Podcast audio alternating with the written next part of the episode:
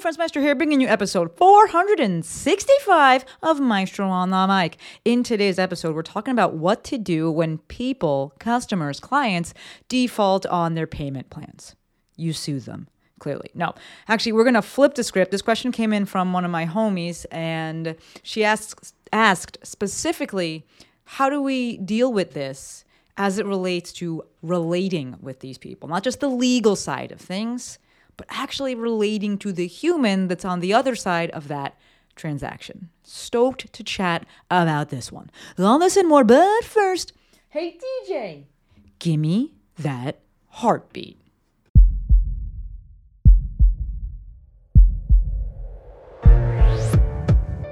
This is Maestro on the Mic. A podcast designed to help you change your mindset and your life. It is time for something new. Join host Dr. Shante Cofield, also known as the Movement Maestro, on a journey to see the bigger picture, Open your eyes. find your passion, and discover how movement unites us all. Let's get it poppin'. This is Maestro on the mic. I'm the maestro, and you're about to get maestrofied. Three, two, one. Hello, hello, hello, my podcast people, and thank you for joining me for yet another episode of my favorite podcast. So, in today's episode, we're going to be talking about what to do when people default on their payment. I said payment, their payment plans. This question came in from one of my Insta homies, Mafia homies, Legacy homies. Uh, she's just a dope homie. Uh, and I, I like this question a lot.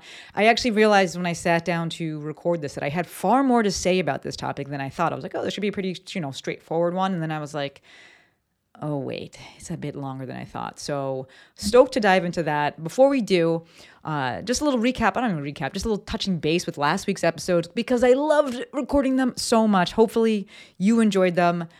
I don't know if you've enjoyed them because uh, the day that I record this is Monday, and that's the day that the first of those episodes dropped. So it's not like enough time to get the feedback. Um, I got a little bit, um, and so far so good. So hopefully you enjoyed those episodes. They were, I think, different than my my typical ones. If you haven't checked them out, would love if you go check them out. Episode four sixty four and four sixty three. Um, but it was just really really fun to to record those and and wear the cowboy hat. I don't have it on today. I actually had a haircut. If you're watching this on YouTube, you see got the old uh, haircut going on. It's actually a little bit messed up at the top, but you can't really see that as much. Uh, but the haircut itself is good. It's got to like work on combing it. Um, but today is a beautiful day. The sun is out. It's windy AF. I was gonna say it's windy as Kansas, but like I actually don't know if that's the windiest because I watched these like weather shows. I was watching what is it, Storm uh, Earth Storm is the most recent thing I've been watching, and they've been having tornadoes all over. So I don't want to say that Kansas is or the most windy or, or has tornadoes or Oklahoma. I don't know. Either way, it's windy AF here, but at least it's sunny, and California seems to be acting right. I got a little bit of a red nose. If you're watching, you can also see that because it was sunny yesterday. I played volleyball for most of the morning, all the morning, and got a little bit of sun, and I am not mad about that. So, the episode, let's hop in. The specific question that uh, my homie asked was dealing with people who default on their payment plans from the relating side of things, not legal. For those of you that are new to the podcast, or if you don't remember, this term or this concept of relating was first introduced to me by James Olivia Chu Hillman. They are in, inquisitive underscore human on, epi- on episode, wow, on Instagram. And I brought them on for episode 228 and 298. Uh, so if you want to go check those out, you can. Thank you, Courtney. The concept here, if I'm going to summarize it, is honoring this other person's humanity and your own, right? We are looking to relate with this person, not relate to them, relate with this person. When I sat down to outline this episode, I thought that I was like, I'm gonna, you know, breeze through this. It should be pretty straightforward, but it was not. It actually took me a lot longer than I thought it would, mainly because I want to make sure that uh, I'm being clear with what I'm saying and also kind of processing the things that I think about this topic because it's kind of like you know it, but like let me put words to it and then let me run it through my own filters of like, does that make sense? Does that hold up? Um, so I'm actually excited to to lay this out. The main concept or the main issue here that I, I think we're actually discussing is not actually how to deal with defaulted payments. Of note, I switched that language there, and I think that it's important and it's helpful. We're dealing with the payment, not the actual person. And the person who asked this, they know that. Um, this was just like, you know, they asked it very quickly. Um, but I think it's important to say, right? Because the original question is dealing with people who default on their payment plans. I want to first switch the language there to say, or remind you or highlight that we are dealing with the payment, not the person. I think that to get to the answer for this and how do we relate with this person is actually to start off by identifying and understanding why we're offering payment plans in the first place. And then from there, how we want to be using them, right? So that we are very intentional with how we implement them. In my opinion, payment plans have historically been used as a tactic to increase revenue. I believe that their inherent purpose is transactional, not relational, which I think is what brings some of the difficulty here. And this is why I love this question because it's like really sit, it makes you sit and be like, oh, wait a minute, let me think about this. All right. Again, I think that payment plans have historically been used as a tactic to increase revenue, not to help people out. They're like, we want to make more money. Their inherent purpose is transactional, not relational. I think the question that, you know, originally prompted this idea of payment plans was how can we get people to buy this thing? Namely, those people who want it but can't afford it.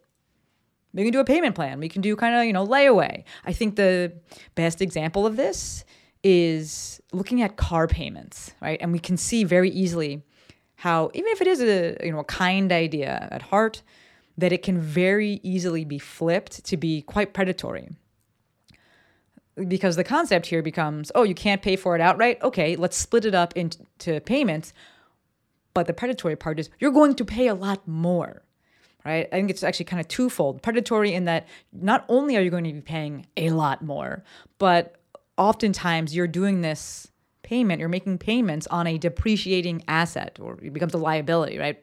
And suddenly people will owe $30000 on a car that is only worth 2000 that is problematic, right? I actually follow this guy, a uh, car dealership guy, something like that, on Twitter, and it's just fun for me. I think I've spoken about it in the past episode, but it's fun to just see what's going on in the the auto industry and sales and things like that. And we see these predatory te- predatory techniques, these predatory tactics. He speaks about them and how suddenly you'll have like a 72 month car loan and a car payment and you're like wait what? And they're 96 months like it's really long payments because what they're looking to do is really capitalize on or highlight the the kind of cash flow side of things for these customers and be like well i understand that you don't have cash reserves. You don't have the money to be able to spend in one lump sum but you can spread it out over a zillion months. We're also going to put you know a ton of interest on that but the number you're paying each month you can handle. And so suddenly it feels like a good deal to that person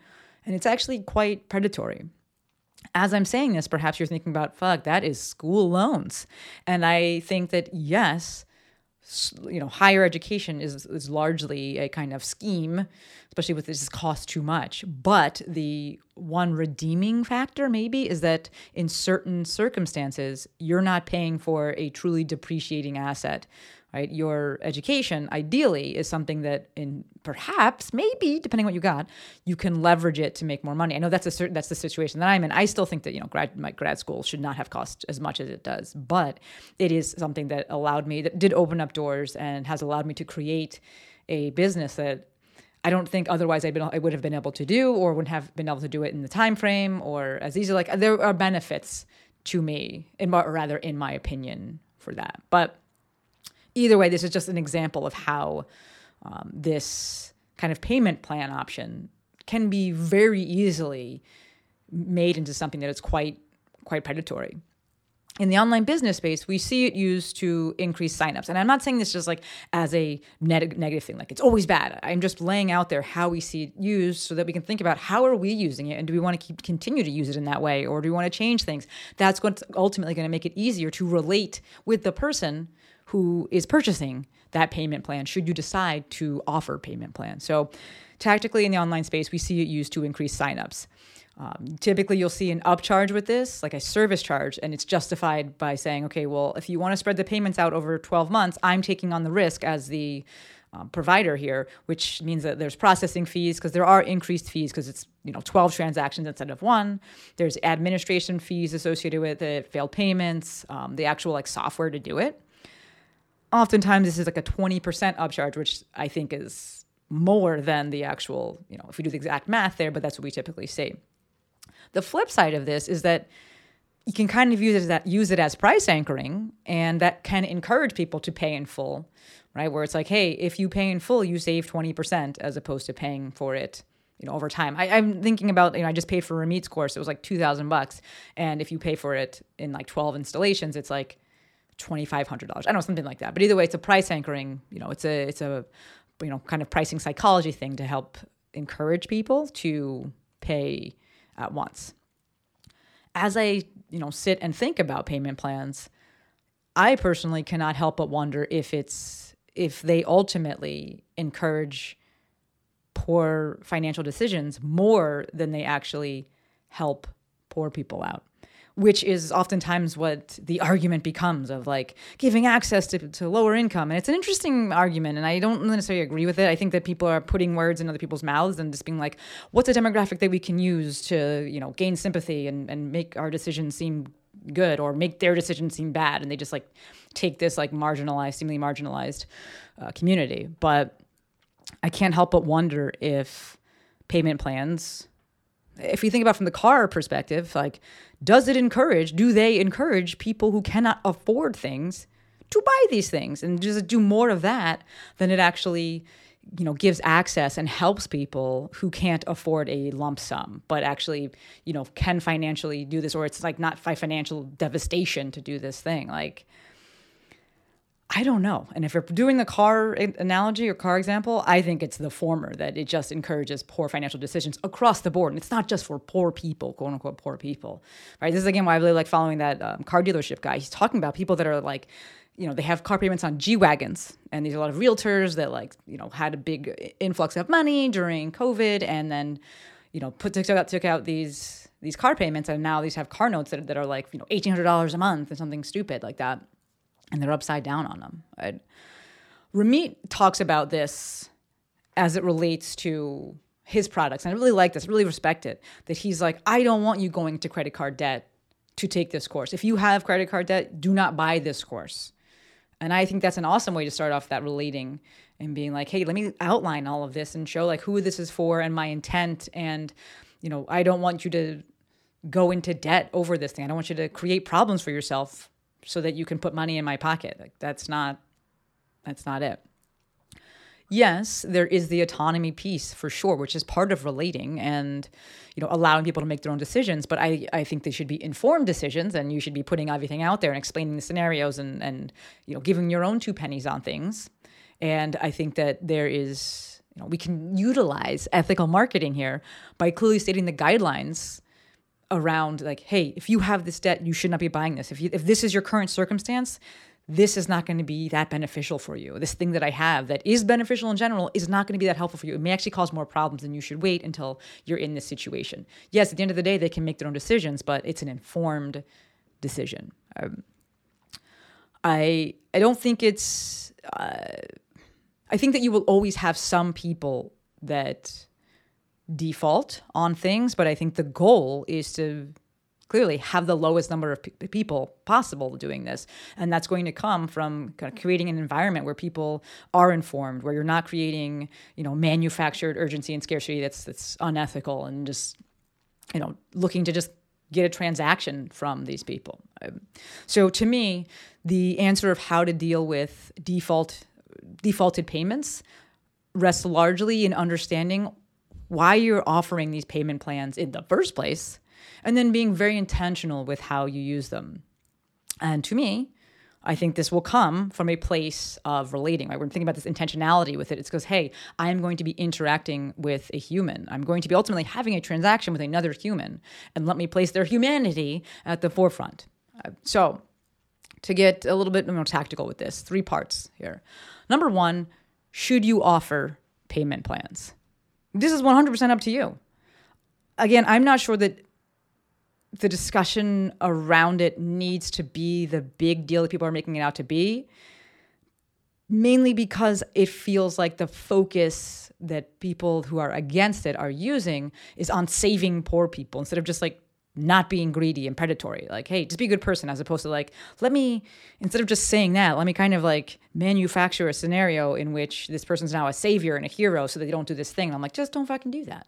Right? Is your intention to just solely make money and you don't care about what happens to the other person? That's bad. The end. Period. All right. So whether or not you you use payment plans, 100% up to you. And as with everything that in general and things that I speak about, number one, know why you're doing it and then or identify why you're doing it write it down if you need. And then ask yourself am i okay with this reasoning? If yes then move on.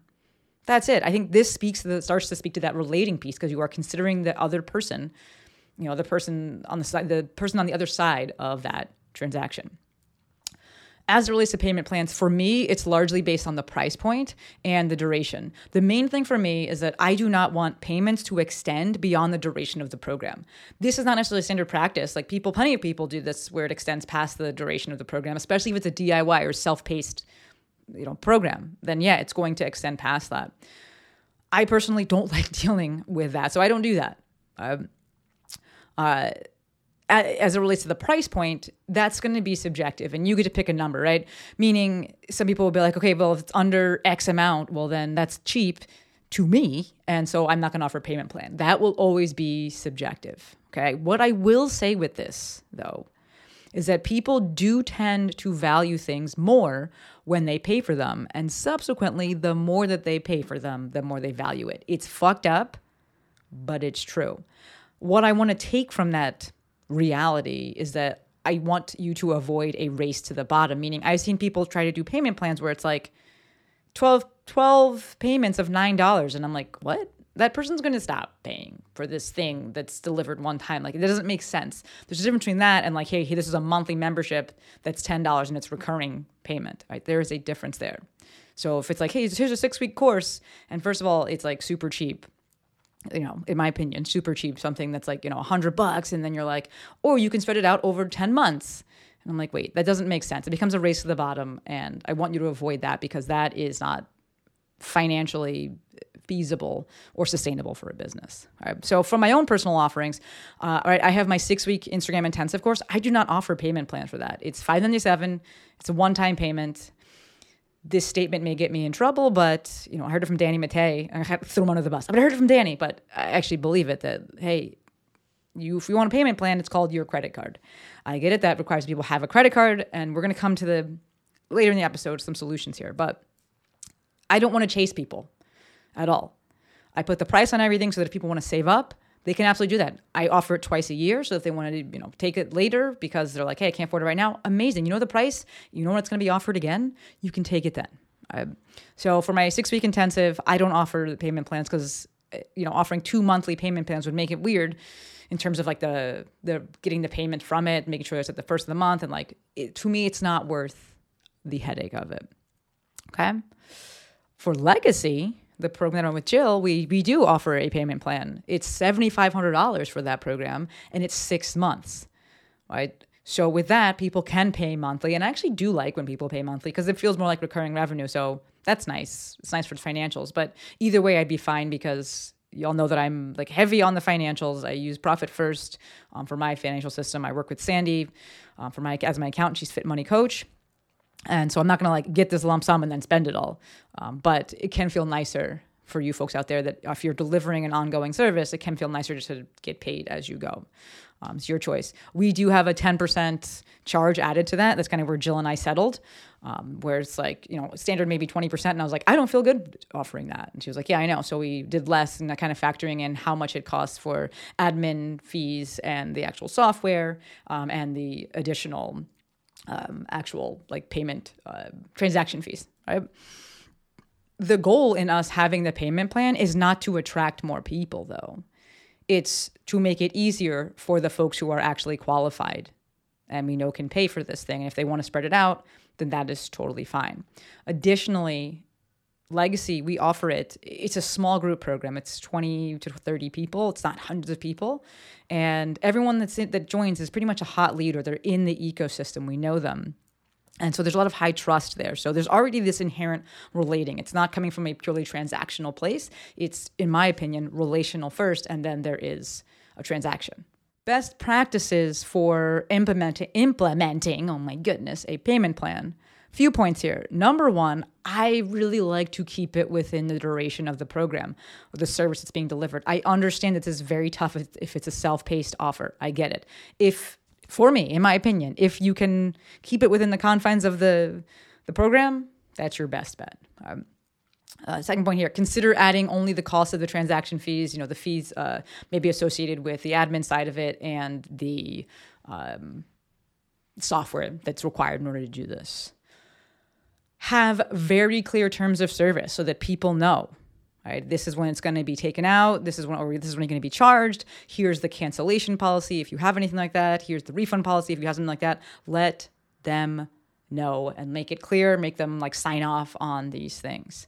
Next point, which I think Ramit does a really good job, and I mentioned it earlier, is lead with your values and the things that you value.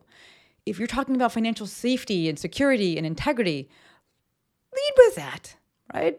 Continuously stated so that the people that are coming to your ecosystem know what you're about and they believe the things that you're saying. I, I think it's, you know, phenomenal that it, Ramit, it's just part of the things. It's like a recurring statement and comment for him, and, and it's in his content everywhere. And can people choose to be in debt and go and buy this thing? For sure. But I think that he's doing a great job of really stating the kind of parameters around it and the things that he values and the things that he hopes his audience would would listen to and and lean in, lean into manage expectations with this offer. So, yes, you can offer lots of offering there, offering the offers and offers. Manage expectations with this service, this product, this offer. You can have a payment plan, but as it relates to your actual marketing, don't make this thing, this thing you're offering, seem like it's an immediate game changer. Like people have to do this right now or they're going to die. I understand that that is actually part of advertising and marketing and copywriting language for many people. I think that that can be problematic. I, when you sell something like this is the be all end all, you have to do it right now or you're gonna die, then people are like, I will give you my child. So at least if you're gonna do that, balance it out with, hey, do not go into debt for this thing. Do not, you know, none of the pressure that we also see in the online business space where people are like, it's only ten thousand dollars. Uh, only that don't say only, right? And two, we see these coaches that are just like, if you wanted it, you would pay it, and you got to manifest it, and you got to believe. Like, don't do that, do that shit. Manage expectations with what your offer is and what you can realistically promise as an outcome for this and the time frame you can promise that outcome. Right, be transparent with all the things around it. And then I believe that helps attract a buyer that's more informed and can make a better decision about whether or not a payment plan is right for them and they won't default on it because one they're going in with manage expectations. They're going in with information. And two, I think there's more of a trust factor there between you and that person. Next point here is to qualify your buyers. You can only do so much with this, but if it's a higher ticket item, you know, and it's and it's uh, like a, a live thing that you're running, you can have you can have applications. You can do interviews you can ask people how much they're currently making. What's their revenue? Like we do that for legacy. We can see how much people made last year. We need more talk about money. We need more open talk about money. But you can see like, hey, this person, I know they can't afford it. This is what they're making. This is kind of how many clients they have. This is going to be a stretch for them. It's going to put them in a desperate position. It's going to put them in a, a position where they start having urgency and, and, making bad decisions. And no, this is not right for them. And I, I, we will not offer this to them. I'm thinking about Dr. Sean Pastuch actually with this because I know that he will not sell things to certain people. He's like, hey, no, this is not this is not good. I understand that there are certain situations, and again, there's the autonomy piece there, and people can go and make money in order to fund this thing. I get it. But my point here being qualify your buyers. It's not just about the transaction. The whole question here was about relating, the right, the relating side of it. And I think that this speaks to first relating with the human on, on the other side of the transaction and then having the transaction. Lastly, within this is having offers in other price ranges. I speak about this all the time. If you want the freebie, it's my my free ebook. It's called the Value Ladder, and it's just a little ebook that teaches you different ways to stratify or diversify your offerings. I don't do a sliding scale because I don't want to do one. But to me, my solution to this is I have higher and lower priced items but people can still get solutions and wins from those things. It's not like, oh, the only way you can get a solution is if you pay me a zillion dollars. Fuck, you could go on Instagram and start a business and run a successful business with the things that I put on there. You could be in the mafia for $37 a month and get group coaching and, and a self-paced approach to starting and running an online business and you know being a content creator. Or you could, if you really want to focus and have my eyes in a smaller group, cool, then you can do a 597 program, which is my Instagram intensive. Or if you want to do a one-on-one call where it's just my time, cool, then it's 400 bucks for an hour. Or if you want both me and Jill in a very small group where you get one-on-one, you have Voxer access to us, you also have a group of other people, 20 to 30 other people who are going through the same things and they're a bit more advanced, right? They're in that intermediate plus, cool, then you can pay $7,500 for that. But we see that I don't need to offer a discount on these other things because I'm like, hey, here's something that meets your price point, and I promise you, it's gonna be fucking banging, and it's gonna be better than other other people's shit. I already promise you that. I will promise you that. All right, so I think that that is a very good solution. Uh, if you're like, ah, I don't know about payment plans, things like that, or um, you know, sliding scales, cool. Then create a different offer at a lower price point that doesn't have as much, you know, touch points with you, doesn't have as much one-on-one with you, but people still get solutions. All right. Lastly, let's kind of like answer the specific question. How do we actually handle the defaulted payments? What do we do? Right? Because before it's kind of like the preventative side of things, creating that environment where people hopefully don't want to um, default. How do we handle it? Because it's going to happen. Well, number one, I think we reach out and you ask what's up. Ask them if something else would be a better option for them. Um, and also state your side of things. Again, we're relating with them. You are bringing your humanity and your humanness to the conversation as well. It's not that it's not you know the customer is always right. In terms of how many times to reach out, I don't know, two times, three times. Like if you don't, if you reach out and you don't hear back, I would say after the second time or the third time, you write to them and you're like, hey, I haven't heard back from you, and I'm canceling whatever. I'm revoking access. Like end it if you want to go and put in the fucking work to like be litigious, like that just sounds like more time and more money than the, the product that you're actually selling, right? So I personally would just be like, all right, done canceling, revoking access. And then as it relates to future transactions, that's going to be up to you.